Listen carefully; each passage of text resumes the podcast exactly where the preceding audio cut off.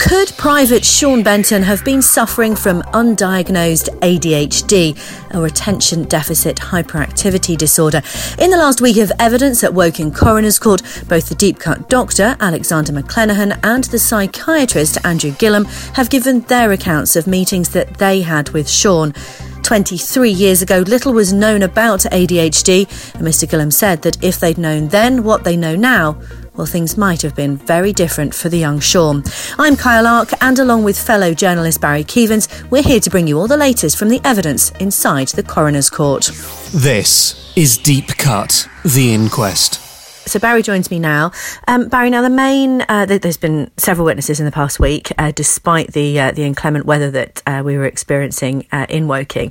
Um, but uh, probably the main points of interest really were the evidence from the, the doctor and the psychiatrist. Let's talk just briefly about the, the doctor first, Alexandra McClenahan. Um, what did she have to say? Well, what she had to say was uh, about Sean was pretty limited because she only ever saw him once and she couldn't remember anything about that meeting at all because she was a very busy woman at the camp. Um, I mean, she said that at some at some points uh, it was standing room only in her waiting room.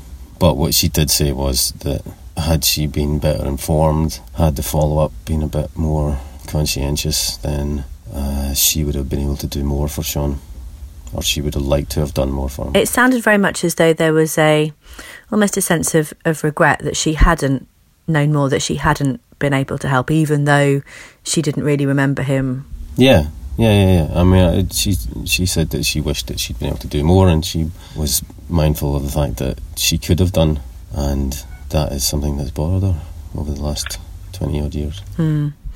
And the psychiatrist, um, he also uh, gave evidence uh, over the last week.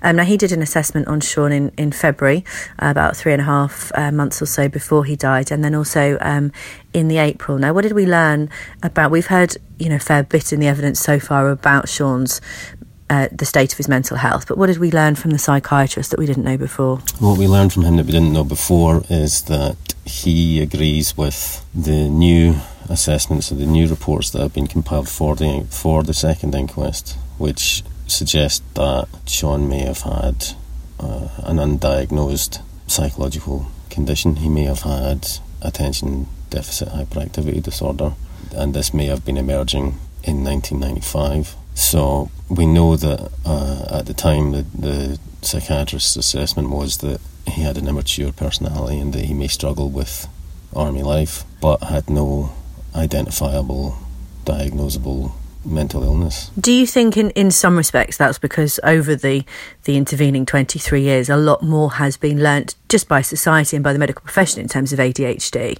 um, not, not least by the military in, in terms of, of those diagnoses? And it's a much more commonly recognised and, and diagnosable illness now, isn't it? Yeah, the doctor said that himself.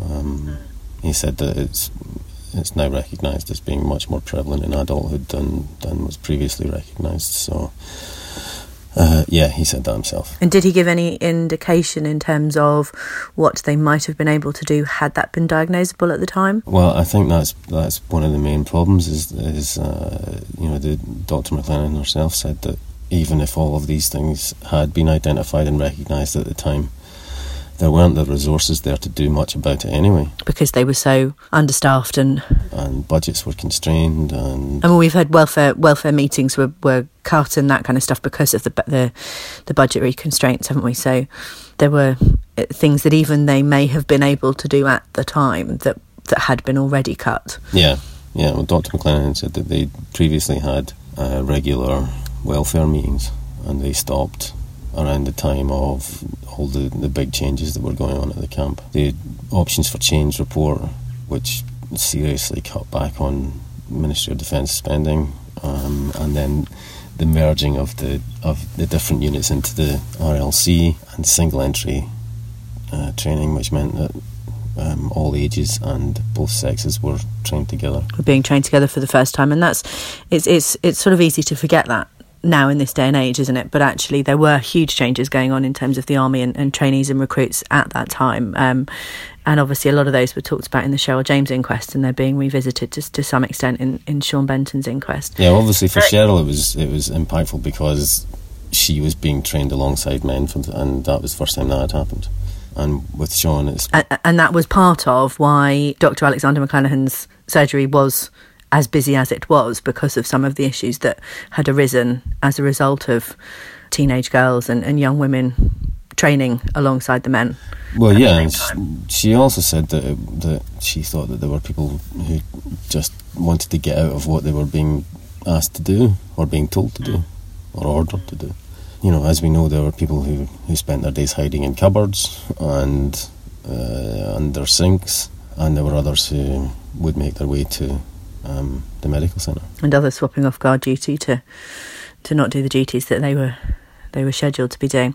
Now it's it's becoming fairly clear that there does seem to be a, a lot of agreement and common ground between the family and, and the MOD within this case. Uh, well, we already know that the the forensic uh, experts are in broad agreement, or the pathologists are in broad agreement, and there seems to be a fair bit of consensus about Sean's mental state at the time as well. Up to a point, of course. I mean, an inquest is supposed to be inquisitorial and not adversarial in the, uh, in the way that you would have a, a trial would be one side against the other. So, uh, yeah, it's there's agreement up to a point, I think. And pathology, largely from what we have gathered so far, is is agreed between the two sides as well, Yeah, all except for wound three, which um, I'm sure we'll hear a lot about. which we're yet to get to in yeah in, in terms of the evidence that's to come uh, in, in the next week or two, really, isn't it? Now, what else is yet to come? I mean, we have heard uh, pretty much nothing really from from Surrey Police so far, have we? Um, and we haven't heard from um, the interested parties um, within the inquest either. So, uh, quite a lot of um, key points really to come over the coming weeks still. Well, we had the first IP on Friday, that's Dr. McLennan. And this week we will have the two people who drove up to the tennis courts and were there when uh, Sean was, was shot. So uh, that'll be Tuesday and Wednesday this week. So I would expect that'll be fairly dramatic stuff and should tell us a lot more. about what actually happened in those those last few moments. Yeah. The rest of this week, I'm not sure. I think we might have Wednesday might run over into Thursday, and then Thursday and Friday. I'm not sure who we're going to get, but next week we've got a break, and then after that we'll be straight back into it with uh, with more IPs. And more of the experts as well in terms of the, the ballistics and, and that kind of side of th- From the 150 witnesses, we've still got quite a lot to hear from. And we will kind of get more, I guess, as well. What we haven't really had too much of so far is actually what happened after Sean died. We have heard about the uh, trainees who were asked to go and uh, clear up the area where he died. Um, but we haven't heard much else, really, have we, about the aftermath? I think this week is going to be. Um, it could be fairly hard, I mean, because it's going to be reliving the actual shooting over and over and over again. Um, so that, that that's going to be that's going to be pretty tough, I think, for everybody in the room. And then when we do go on to what happened after, I mean, you're talking about immediately after, so it'll be the emergency services, the first responders, and and then you know it was because it was early in the morning. Uh, there's no kind of delay. There's no gap. So as soon as things start to happen, it keeps on going. There's no you know, yeah. So um, yeah, this week is going to be you're just going to hear about the shootings over and over and over again. And it has, um, it's fair to say, been a little bit quieter in the courtroom. Um, the family haven't been there for every day of evidence um, over the last week or so, and uh, there've been. Um, there's, there's just been a lot less people in court, but I think uh, it's fair to say that we can expect the courtroom to be very busy again for this week's evidence. Yeah, I mean Sean's Sean's sister was there on Friday, and uh, yeah, we will. I think there'll be a lot. There'll be more people this week. Yeah. And it has, I mean, it's sort of something that we've talked about sort of away from the recording as well, is is about actually how apparent those people that have given evidence who were Sean's peers and who were trainees around the time, whether they knew Sean or not, that those who have given their evidence, the number of them that have clearly still carried those scars well into their adulthood. You know, a lot of them are in their early mid 40s now and are still it's very apparent, isn't it, when they are giving evidence, many of them, just how damaged they are from many of them from their time served at Deep Cut. Yeah, we talked before about how um, noticeable it was how many people had had physical injuries during their training, as an aside, but it's also quite apparent how many people have lasting mental injuries or mental uh, scars from their time there as well. So many people seem to have been touched and affected by